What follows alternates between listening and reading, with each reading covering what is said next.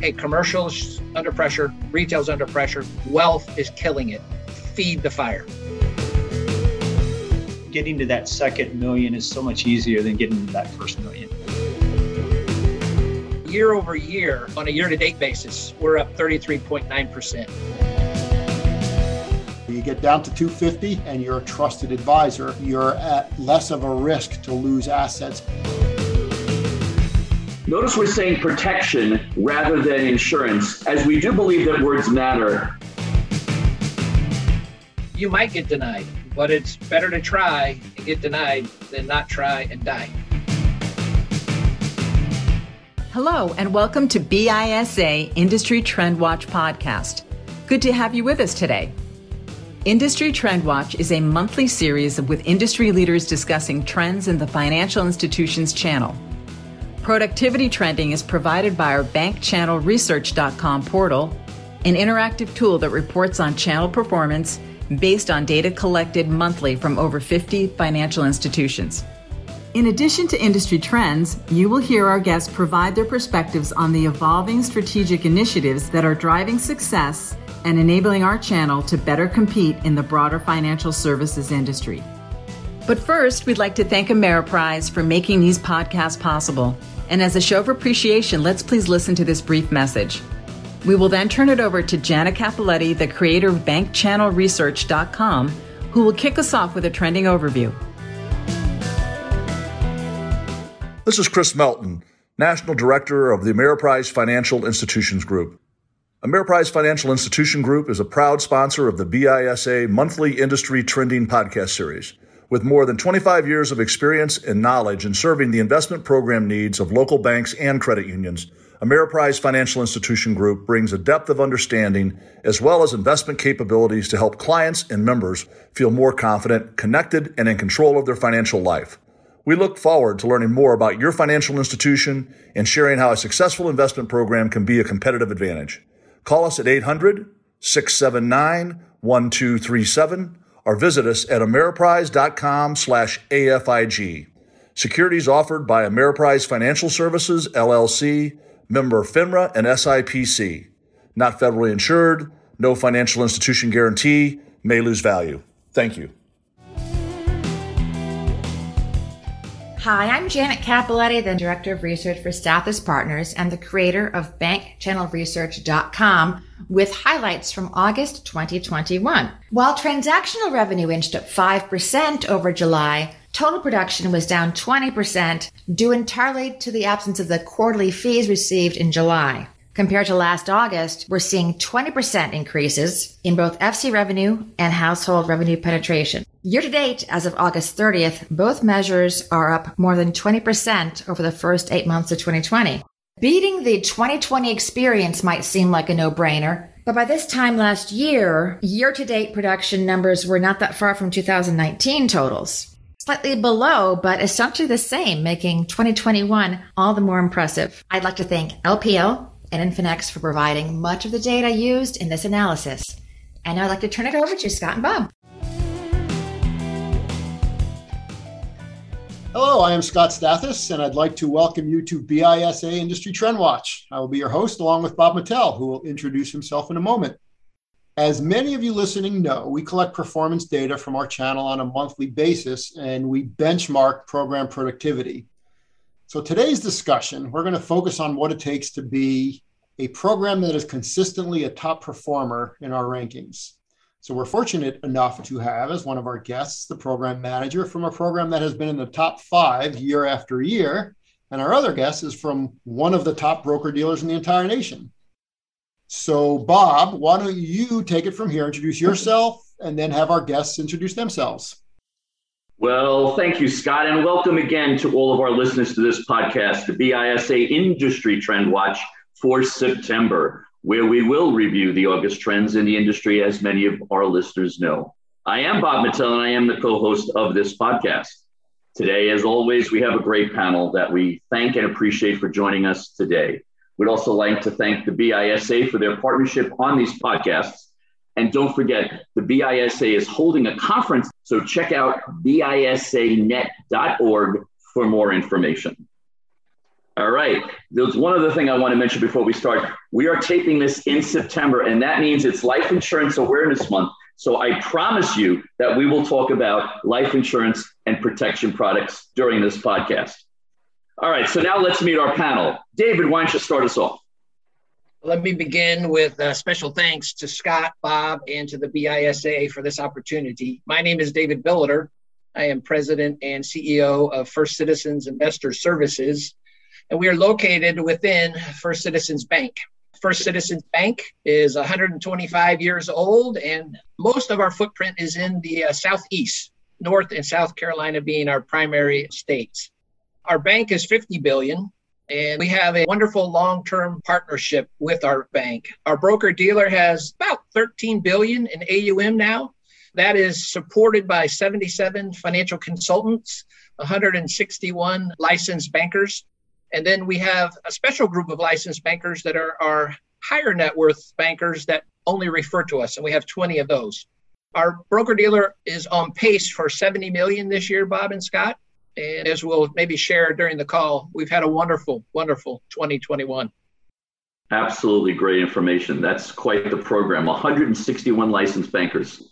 That brings a smile to my face. I ran programs like that in the past and love to hear more about uh, your program today. Matt, welcome. Hey, welcome. Thanks for having me on. Special thanks also to Scott and Bob, yourself, and BISA.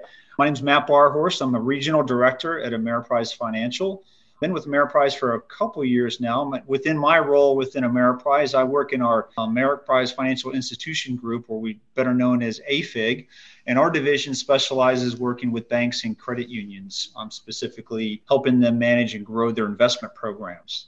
Prior to joining Ameriprise, I spent some time with LPL on the institutional side there and also on the independent side.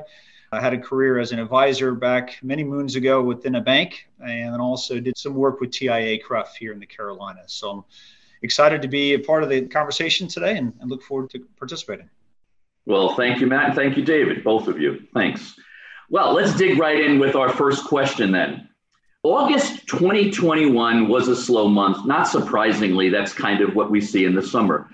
Industry wide advisor productivity has been down about 22% when compared to July, but up 70% from last August when we were right smack in the middle of the pandemic. Productivity overall this summer has been impressive when compared to prior years. So, David, how has it looked in your program and what do you think's driving it? And what is your outlook for the rest of the year? Great question. And I appreciate the opportunity to kick off our podcast with that one. August for us was actually a slowdown and year over year, we were at 29.9%. And so, amid the slowdown, Bob, we still had maybe a better than industry performance. Maybe a little bit more of a proud moment is our year over year on a year to date basis, we're up 33.9%. And so we came out of COVID last August and really went straight up from a trajectory perspective. And I'm proud to announce that this year, seven out of eight months have been historic performances month after month for the broker dealer. So 2021 has been the best of the best for uh, First Citizens Investor Services.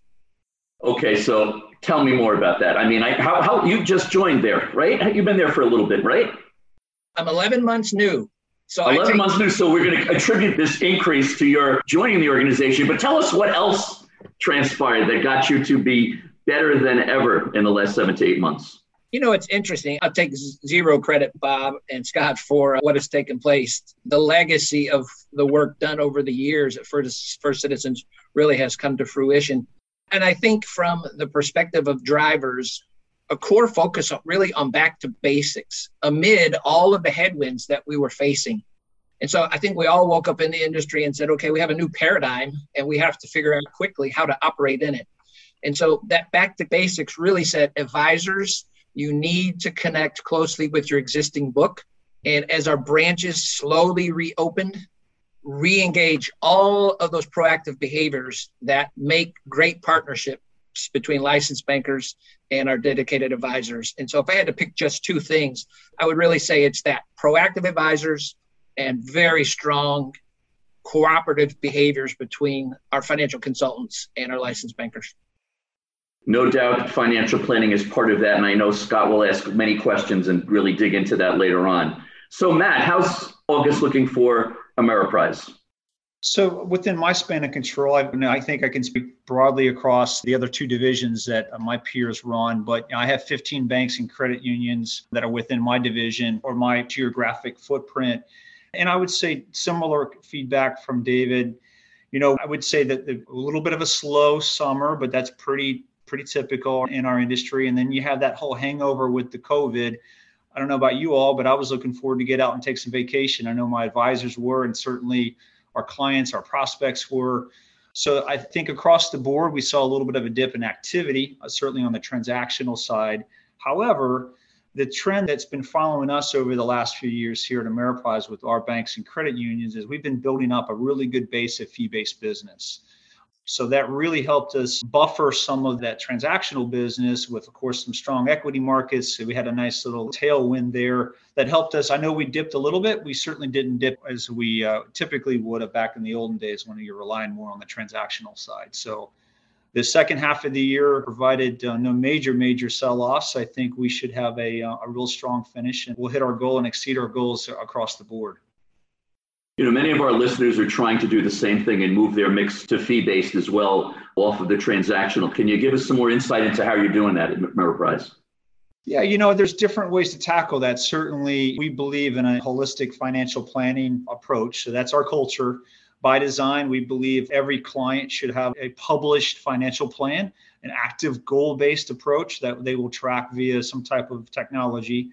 And with that, that aligns well to relationships and managed money kind of flows well into a ongoing relationship management model in the banking world certainly have all the products. If the advisor wants to run their own model that's great. We have support with that. If they want discretion that's fine too. But we really work more towards essentially manage an asset gathering type of model rather than having them manage their own portfolios. But we've been doing that over time taking brokerage accounts taking direct business that might be stale. And as advisors get very large books of business, it really doing a lot of coaching and, and training around how to have that conversation around shifting the type of relationships. And it's paying off. And it, it, you're absolutely right. It doesn't happen overnight. It's something that is a process and it takes time. We're so lucky that we have a top program, uh, top five program with us today. I know Scott's got our second question queued up and probably will go down that path if I know him properly. So here we go. Well, and David, you had a comment that you wanted to add on to what Matt was saying. Yeah, I would just add our comment. Certainly, our advisory business has been a primary focus, and we've seen material growth in that space as well. Some from appreciation, but a lot from just new assets that we brought in. And so that has certainly been a bell cow to help bring us through as we try to continue to grow those assets under management. We've made some changes in terms of dedicating more resources to that space, and we've added a, a full time advisory coach uh, you know, you think of some of the other disciplines where we have special resources on the life side. We've dedicated one of our long term product manager experts, certainly a SME, to kind of take that initiative and bring us through this next year as well. So, yeah, big emphasis on advisory. All right, David. So now, yeah, I can't let that go because you have a full time advisor coach. And the first question our listeners who are running programs are going to ask themselves how does that person get compensated? And is there an ROI on that person? So it's a new position for us. And so it is what I would call you have to pioneer with faith. And so we genuinely believe that many of our advisors, and you know, you look at advisors that have been in the business a long time, there's still opportunity to grow their advisory skill. Yep. And then those that are in their mid career or even new entrants, how do we coach them? And so this role is going to be unique in that it's going to have process associated with it. So when you think of how I do a proposal, how that bleeds into or from a Money Guide Pro, how we onboard a new account. That coach is going to have that process to try to hope remove some of the friction that we have between some of those disparate systems, but really to help build confidence in our mid and newer advisors around how do I position from Money Guide Pro to the actual proposal to the actual implementation. And so it is not going to be uniquely tied to any proprietary solutions. It is all solutions. And so the higher tide will pay for this person, Scott. So it is not uniquely tied to any kind of production commission. It's really how do we build a better advisory solution set? Yeah, you know what? Good for you guys for doing that. And I know when you bring on that type of position, it can be a heavy lift from justifying it because you're not going to make money initially, but you will get an ROI if you stick with it. And we know from experience that you bring on an insurance specialist, for example, it takes three years to get an ROI from an insurance specialist. I guarantee it's going to take less to get an ROI from an advisory business specialist. So I think that's a really good move. And you have to have skill to do it, but you guys have the skill to do it. David, the other thing you mentioned, uh, you've both mentioned, was gathering assets. And what's amazing to me, and this is one of the takeaways from the last year of podcasts, what's amazing to me is how often we've been managing program managers who have had some outstanding success from the standpoint of gathering assets. And we ask them, how do you do it? And they're like, you know, it's really not that hard, but the interesting thing is that most of our competition isn't doing it. And I say it meaning and he said, just reaching it during the pandemic, reaching out to clients. They're not hearing from their other advisors. So if you're the advisor that's reaching out and they're hearing from you, they move assets over to you. And it just works like magic, right? So just reach out. Let them know everything's going to be okay, that you have a plan, you're, you know, you're working on the plan and magic happens. So all it takes is that contact. So David, you mentioned that one of your strategic initiatives was proactive outreach. Perfect. That works. That works really well, right?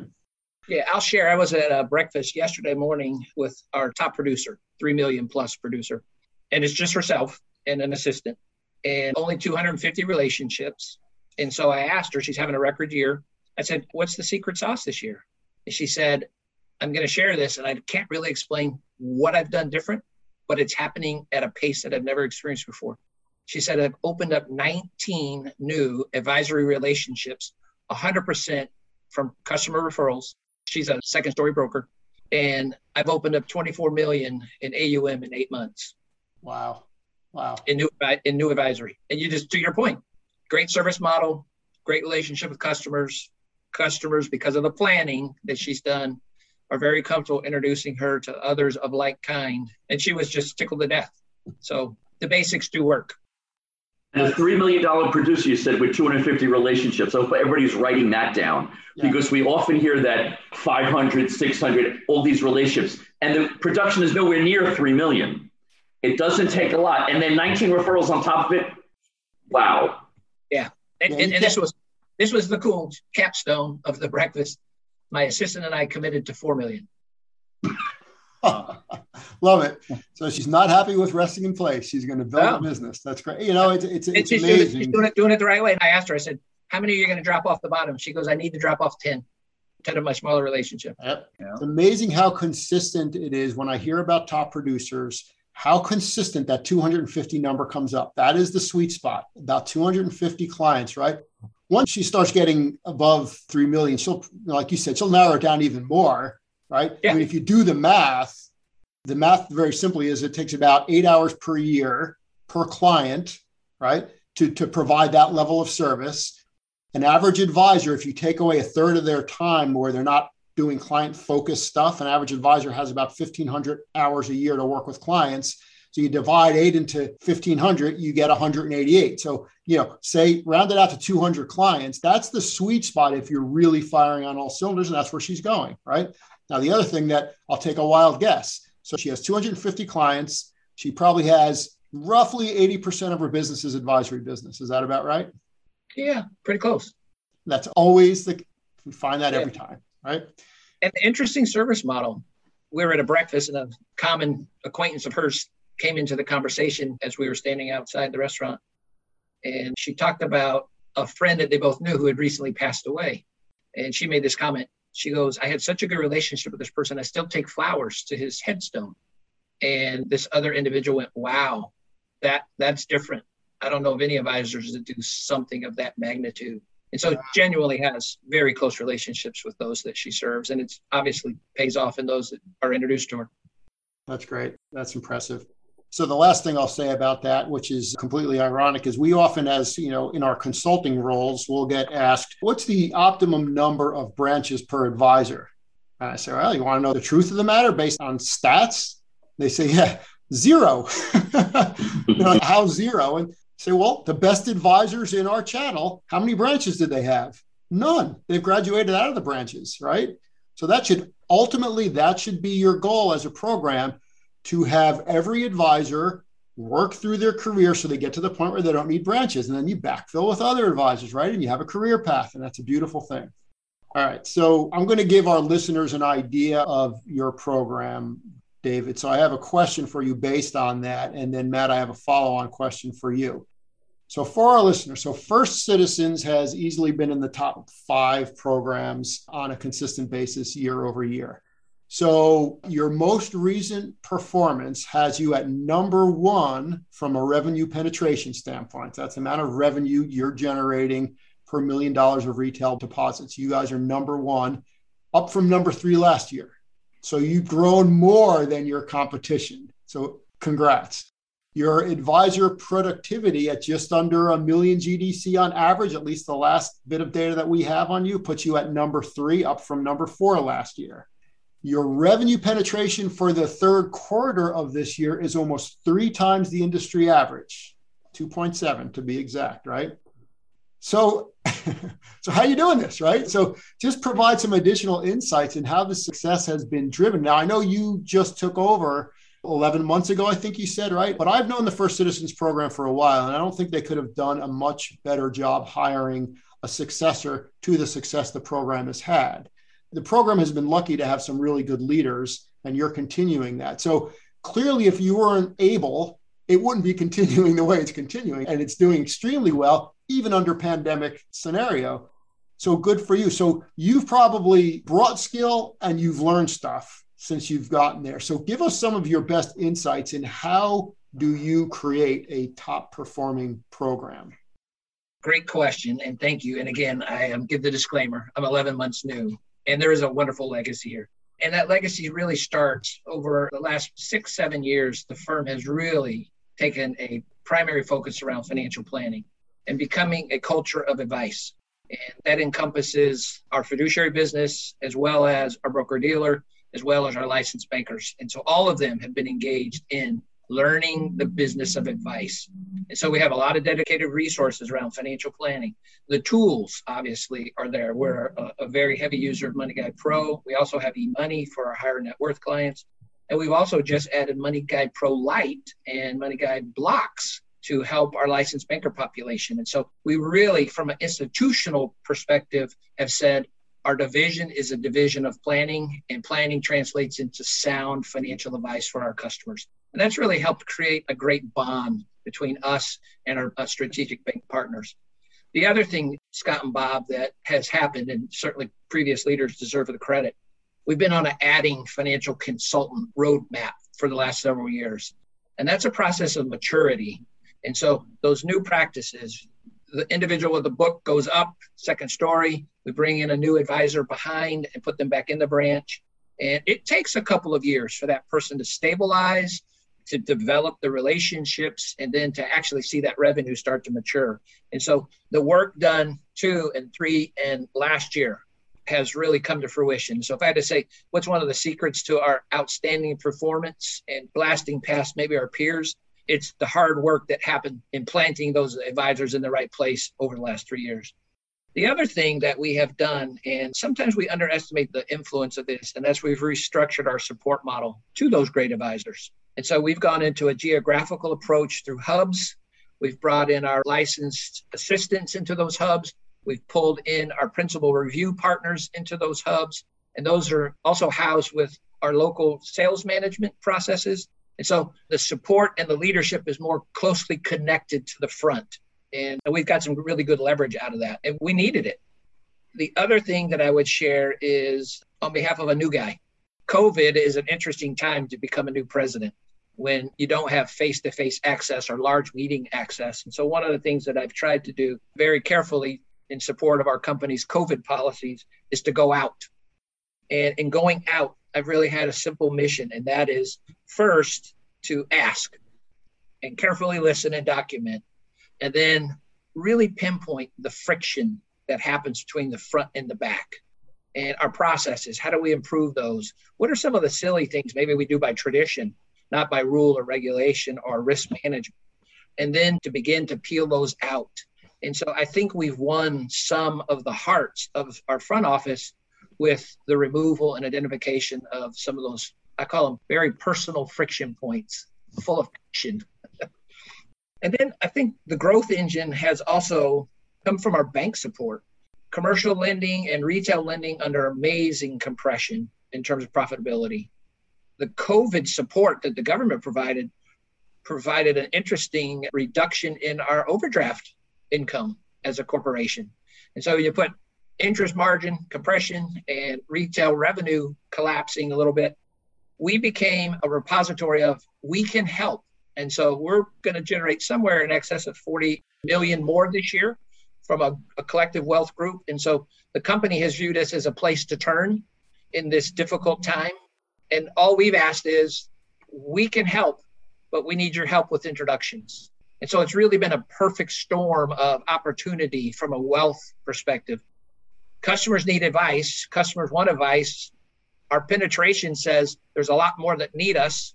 Please help us. And so our institutional leadership has really rallied behind that battle cry of, hey, commercials under pressure, retail's under pressure, wealth is killing it.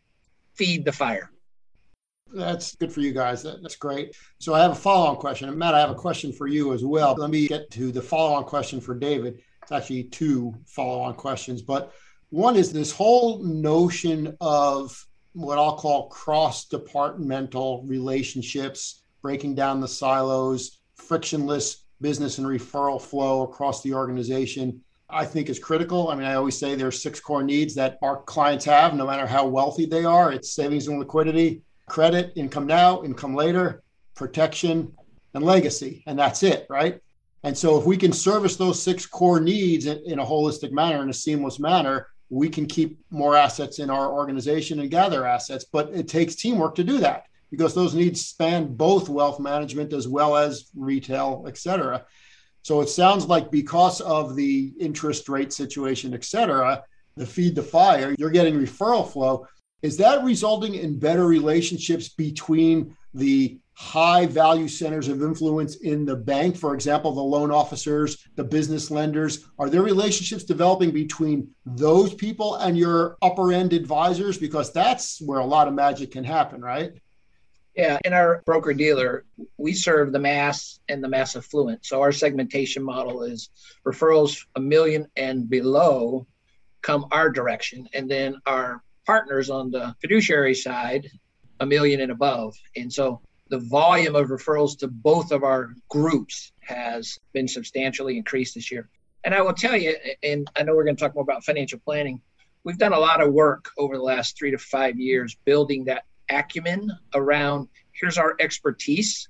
Because a lot of our commercial lenders and small business lenders five years ago didn't believe it. Yeah because we had demonstrated it. We hadn't earned the right to hold ourselves out as expert advice givers, but we have made that turn now. And that's a drum that you have to beat every month. And so we have a pretty distinguished across the whole company financial planning topic that rhythmically comes across and thematically comes across the calendar every month. We provide education to all of the employees in the corporation around financial planning theme. And so that's helped build that credibility. So that's interesting. You say to all the employees. So they oh. start understanding the value proposition of the advisors, right? They don't know what we do if we don't tell them. Yeah. And so it, is it self-serving? Sure. But it's the only way to help customers is sure. to help educate those that have relationships with them. So yeah, it's been a really neat thing to be joined to as a new leader. Great. So the last question, then Matt, I have a question for you. That's a follow-on question, David. Is give our listeners again an overview of what I'll call your advisor tiers, because you basically have career pathing built into your tiers, right? So how does that go again? So where does it start? And it ends up with a wealth advisor that's not in the branches anymore, but where are the different starting points in your organization? And is one of those now remote advisors? You have a remote advisor center that you've implemented. That's for you, David. And then I have a question okay. for Matt. yeah. So about 6,700 employees I've introduced. We have about 160 today licensed bankers. And so a licensed banker for us is fully licensed. So they have a 663 life and health. We put them through a very disciplined financial planning process that we strategically partner with Canon that's helped develop it. So there's a heavy emphasis around learning and advice early on in their licensed banker uh, experience. Those that perform well get quickly identified either to become banking specialists with lending orientation or investment in insurance interests from a career pathing perspective. And so That extra group of 20 are those that were licensed bankers that really showed, hey, I love lending. But when they go into that role, they become refer only. And so consequently, they are interfacing with a more affluent customer, which turns into great referrals for us. So we help grow them from a knowledge and a discovery skill set. Our sales assistants, believe it or not, because they're registered, we've seen career pathing come from our registered sales assistants as well, particularly those that have been in the role for many years.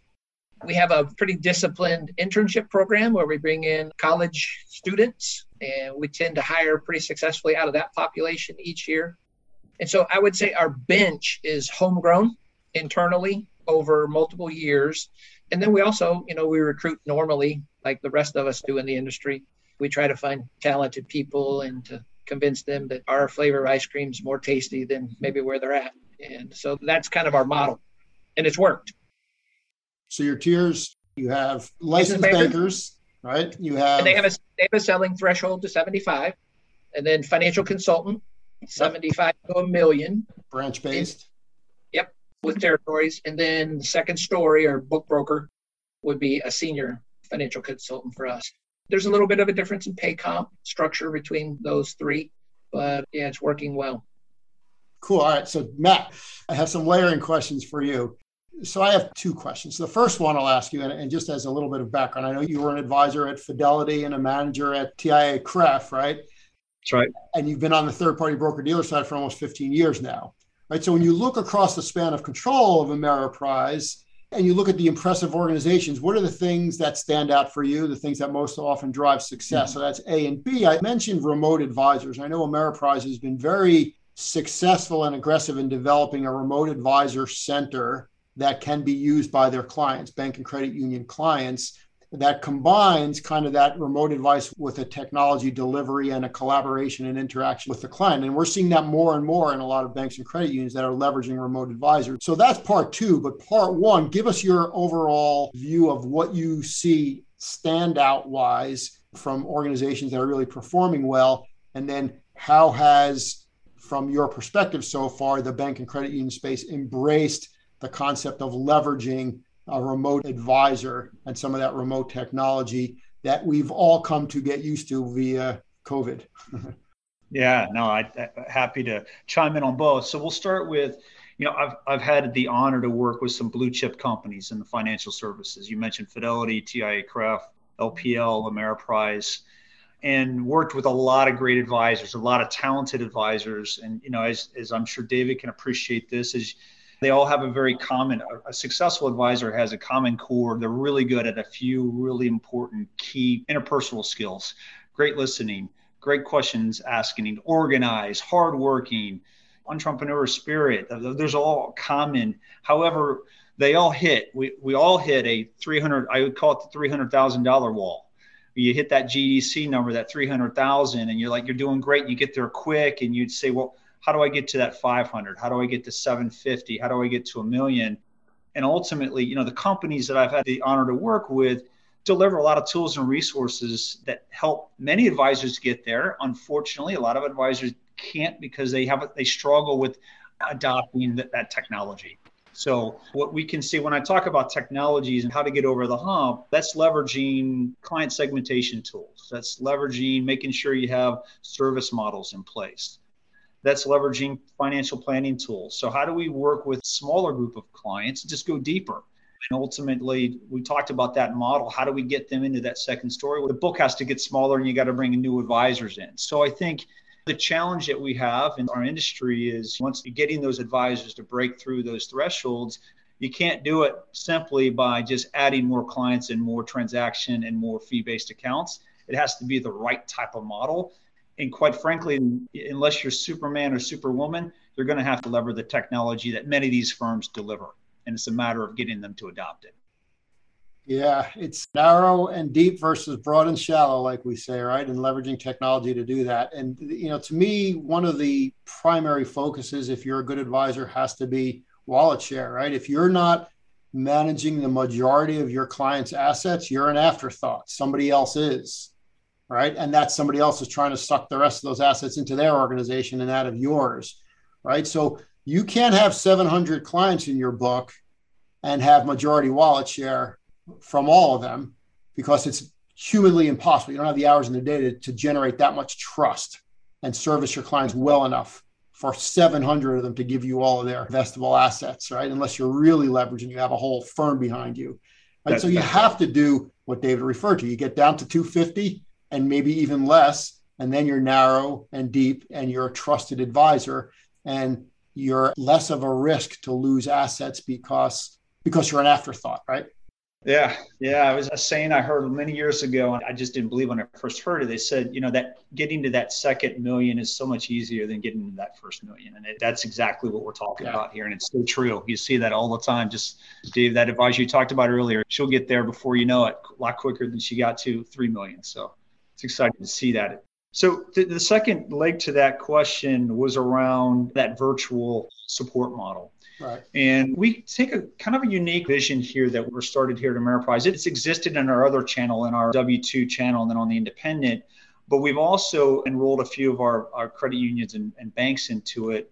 And ultimately, you know, it was born out of your traditional bank model when they have a small account desk and they get a junior advisor and everybody transitions their $50,000 and below accounts to this person. And this poor person's got 4,000 people that have their contact information and they show up on a statement and they just basically take inbound calls every day and service model, right? They're not providing much in the way of consultation advice. They're certainly not gathering additional wallet share and assets. So we thought if we could leverage this model that exists and successful in our other channels, what would that look to replace some of those small account desks that we have with some of our mid to larger institutions? And the answer is very, very good so far. The model's a little unique. It's you get a team of advisors that are fully licensed that will take any prospect through a full financial plan. They just like a regular advisor, we expect them to, to publish a financial plan. This team will do the exact same thing for a $5,000 529 client that a bank puts into this model. They answer the phone, XYZ investment services, just as if they were calling into the bank of credit union themselves also. So it's unique. I think the banks are really getting excited about it. The, technology is the same experience for their member or their or their customer that they would get if they walked in and sat down with a full-fledged advisor inside of a branch. Yeah, so we're seeing advisors that are very successful in banks that are doing the overwhelming majority of their business virtually now, right? Because some of their best clients have moved out of the footprint, but they still want to work with them. And now everybody got used to using remote technology because of COVID. And so they're doing exactly that. They're saying, all right, geography doesn't matter anymore. I can meet with you in person, but not necessary. If you're across the country, we can still work together. And I always tell a story of I interviewed an advisor that was based in Colorado, and he and his family decided to up and move to New Zealand. Well, he's still working with all of his clients in the United States three years on now from New Zealand, and his business has grown ever since he moved to New Zealand because he's doing it all remotely. And he flies back here twice a year to meet with some of the core clients. He's doing it all remotely from literally the other side of the globe and the other hemisphere, right? So it's totally doable. So I think that's going to become a more and more important delivery tier for our programs in banks and credit unions. All right, Bob, you had mentioned that we're recording this in September, and we are. It's the end of September. And that is Life Insurance Awareness Month. So there's no such thing as having a podcast with Bob Mattel on it where life insurance doesn't come up. So I'm going to hand it back to Bob.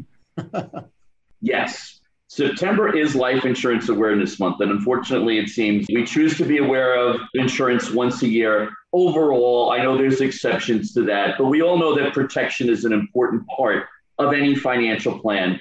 I always say if a financial plan doesn't have insurance in it, it's an investment plan. So, what are you guys doing, if anything, to move the needle on protection in your program? And did you do a promotion in September? I know we're talking about August numbers, but in September, did you do a promotion? And notice we're saying protection rather than insurance, as we do believe that words matter. So, what are your thoughts on this? And let me just add one more thing. And, and David, your program is always above average for life insurance revenue penetration. So while not knocking it out of the park, you're certainly doing better than most organizations. So David, let's start with you and then we'll go to Matt. I do appreciate that call out, Bob, because I think it's our area of greatest opportunity for improvement. So we had a unique experience this month.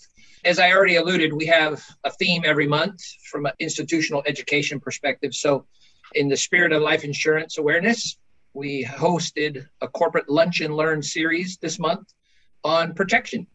And we took advantage of the opportunity to also pause and to connect 9 11 and the memorial anniversary of that experience. And we had an opportunity to engage with an individual who serves in the New York City area and had clients in the World Trade Center. And unfortunately, there were two types of survivors that came out of that experience. Many of those had insurance and were protected. And so it's a single tragedy. There were several people on those top floors that this individual worked with that did not have protection or let protection lapse. And that became a double tragedy. And so we really used what I'll call a unique emotional thread of something that we were honoring and all of us had kind of near and dear on our hearts to really bring home. We don't know when the need is going to present, we just know it's going to. And so the only way to be out in front of that is to, it starts with that financial plan that usually translate into a policy review and then an invitation. If we could help you, here's what it would look like. And we think it's important. The other thing I will tell you that I added is a message to this theme, and that is it really is our greatest opportunity as a firm to increase protection success and placement of protection solutions. But I genuinely believe we as advisors have a moral obligation to families and particularly the survivors of those who tragically, by accident, whatever, accelerates their passing. There's nothing more powerful than being able to, in a moment of great distress, arrive and know that you're going to stay in your house, that you get to stay at the school you're at, and that you have a period of healing because some planning took place and protection was put in force. And so it was a unique experience. It was a, it was a great, and ours are video lunch and learns, and they're recorded. And so we've had a, just a real positive support and outreach for thank you for bringing this to our attention. Thank you for educating us. And if you think about, you know, this exercise is building our brand within our own employee workforce. Most of our employees only have life insurance through our company plan. And so bringing home that message that you need to evaluate and you need to take a look at this yourself. And oh, by the way, we need to make our customers aware that we can help them with this too. And so it, it was a great experience this month. You know, what you mentioned there is linking it to a current event, and a lot has been written about COVID increasing life insurance awareness. And I also noted that you said protection without me prompting it. I've been using the word protection over life insurance for the last couple of months. It's obviously ingrained in you and in your culture there. That's why you're twice the average industry. But COVID also is starting to make younger folks realize that we're mortal that there's got to be something out there that can help me in this situation. So has that had any bearing as well? Yeah, I think it has. I think it's just brought people to the reality of unplanned surprises come and you know the flu comes and goes covid has come and stayed and you know the variant has i think brought people back to their knees of oh my gosh the people who've gotten the shot and have gotten sick and passed uh, i have a good friend who passed and it's just tragic to see that type of loss. I think the other thing, too, Bob, for us is we have five dedicated full time life specialists on our team, helping our advisors as well as our wealth consultants and our fiduciary company. That commitment is important to have that resource. They work closely with our planners, they work closely with our advisors. And so I think a lot of our advisors are uncomfortable with protection, particularly the application experience. And so bringing people in that aren't uncomfortable asking those health insurance and health related questions, you might get denied, but it's better to try and get denied than not try and die. And so moral obligation, that's my message. No, I absolutely agree. I think that makes a lot of sense. And using just the word protection changes the conversation because you're not saying life insurance. You're talking about protecting a person and their assets Life insurance suggests I'm dying. Protections addresses survivors. Absolutely. That's why I phrased the question the way I did. Absolutely. Matt, talk to us about the protection initiatives at Ameriprise locations. Yeah, spot on, Dave. I believe 100% it's the obligation to have that conversation. We owe it to our clients and our prospects. You know, I think similar challenges. It's the greatest opportunity. We've been talking about it for years. But I do think that the path that we're headed, and some of my advisors that are doing well in this area, they're streamlining the conversation to lead to it through a financial plan. And by doing a full plan and being able to tinker at the end with some different scenario planning if what if you lost this job or what if one of you passed away earlier than a spouse did how does that do to your plan is it does it make it unattainable? Do we need to add some disability insurance and give an advisor an opportunity to have a conversation about it and visualize it with the prospect or the client has helped out a lot? Because it's just not a natural conversation. We struggle with that. To david's point it's just it's awkward in some cases. But if you can visualize it and show it and the impact that it will have to either a surviving spouse or kids or broader family, I think that makes it real. And I think it makes it a, a more natural conversation rather than just bringing it up out of the blue or through a normal discovery process. So we're getting a lot of, you know, we use Money Guide Pro and then we got some scenario testing on the back end and it's really helped pick up some long-term care it's picked up some disability and certainly the typical life cases. So that's where we're seeing some some success this year. And Money Guide Pro absolutely has a great connection and a great module on the protection need. Let me ask you about policy reviews because that's come up. I know David mentioned it. Matt, have you ever thought about policy reviews? Because you know we're actually we've seen that in some programs in the country that have really excelled at offering policy reviews. Just answering it, and again, it makes the question so much easier. You know what? I'd love to review your protection needs. Bring your policy and let's take a look at it. It seems to work real well in some places. Yeah, you know, they do. And in some previous stops, we had folks on the team that actually did that, or we had an agency attached to our broker dealer that would do some work there, which was very, very, very helpful to uncover needs. And you got an expert doing that also, some warm leads. You know, I, I don't have a program today that's doing that consistently. I've got a couple advisors that are doing that. And of course, they do well in that space but I, I agree, and I, I like David's model with having a couple people, whether it's one, two, or three, that is kind of a go-to, whether they're officially an insurance coordinator or maybe they're just somebody that's good at it and they do, can do some split cases. But I, I'm a big fan of the policy review. It's a very easy, warm conversation to get into. They already have insurance or they already have protection, right? Yeah. Exactly. And for all our listeners out there, if you really want to have more conversations about life insurance and protection, find me on LinkedIn and send me a message, and I'll make sure we do that. Hey, Bob, let me you know, let me make a comment about life insurance. Matt, you referred to the discussion is a little unnatural for some advisors, but here's a way to make it very natural, especially if you're an advisor that's leveraging financial planning, like a lot of the advisors, Matt, that are with Ameriprise are doing and that is if you put a plan together, and I don't care whether it's a goal based plan or a comprehensive plan, but if you put some degree of plan together, you should, as an advisor, say, All right, we've started putting a plan together that's going to help you grow your assets, but now let's make sure we protect those assets as well. Right. And the client might say, Well, what do you mean? Well, I mean, who's the primary, you know, money breadwinner in the family, and what happens if you lose that? What happens if you have to take care of you have elderly parents? If you have to pay for their long-term care, what so it's very easy for these assets that were helping you grow to all of a sudden be depleted by something that's unexpected. And protection just doesn't cost that much. But if I'm an advisor and I'm only helping you grow your assets and I'm not helping you protect those assets, I'm only doing half of my job. So we need to talk about that, right? That's that's if you're an advisor and you say that's not a natural discussion, you should not be in our industry, frankly, right? That's not hard. That's not a hard way to get into that discussion. David, you wanted to say something, I think? Yeah, you know, I would uh, suggest, and I look at the advisors over my career that have been good in this space. They set the stage. We've started the plan. We've got investments now in a good place. The area where we haven't really done a review yet is. Yeah. So, with permission, if you could bring in your policies and let's talk about them, we'll do the analysis. Hey, these were issued years ago, maybe costs have changed dramatically. Maybe more benefit for less premium. Maybe the type needs to change. Your term needs are maybe over, and now we need to really look at permanent for legacy and for transfer of assets. And so that stage setting conversation, I love advisors that at the end of this financial review go, in our next meeting, I'd really like to. And you just set the stage. And people go, nobody's ever asked me to do that before. They always just want to sell me one.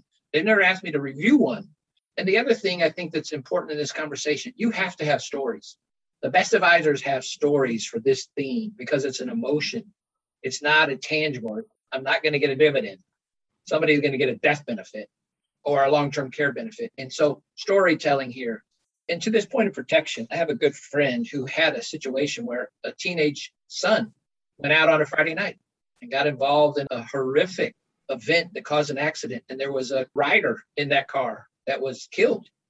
And so you go, but there was no umbrella. And that liability changes that family's years of accumulation. And so protection in our conversations around protection, it's not just life, health, long-term care. It needs to also include liability. We have a P&C agency, so there's a referral opportunity there. But even if you don't refer it, you need to educate it. And so I'm thrilled. All my kids now are past the age of 21. They crash, it's on somebody else's balance sheet. It's no longer on mine. And you're absolutely right. There's always got to be a story.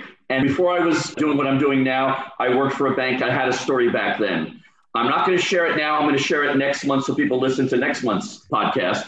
But you have to have that story. And it's a very compelling story, as yours was as well. But that's really what it is. You need a story. Policy reviews are so simple, it makes the conversation so easy. And using protection versus life makes a big difference.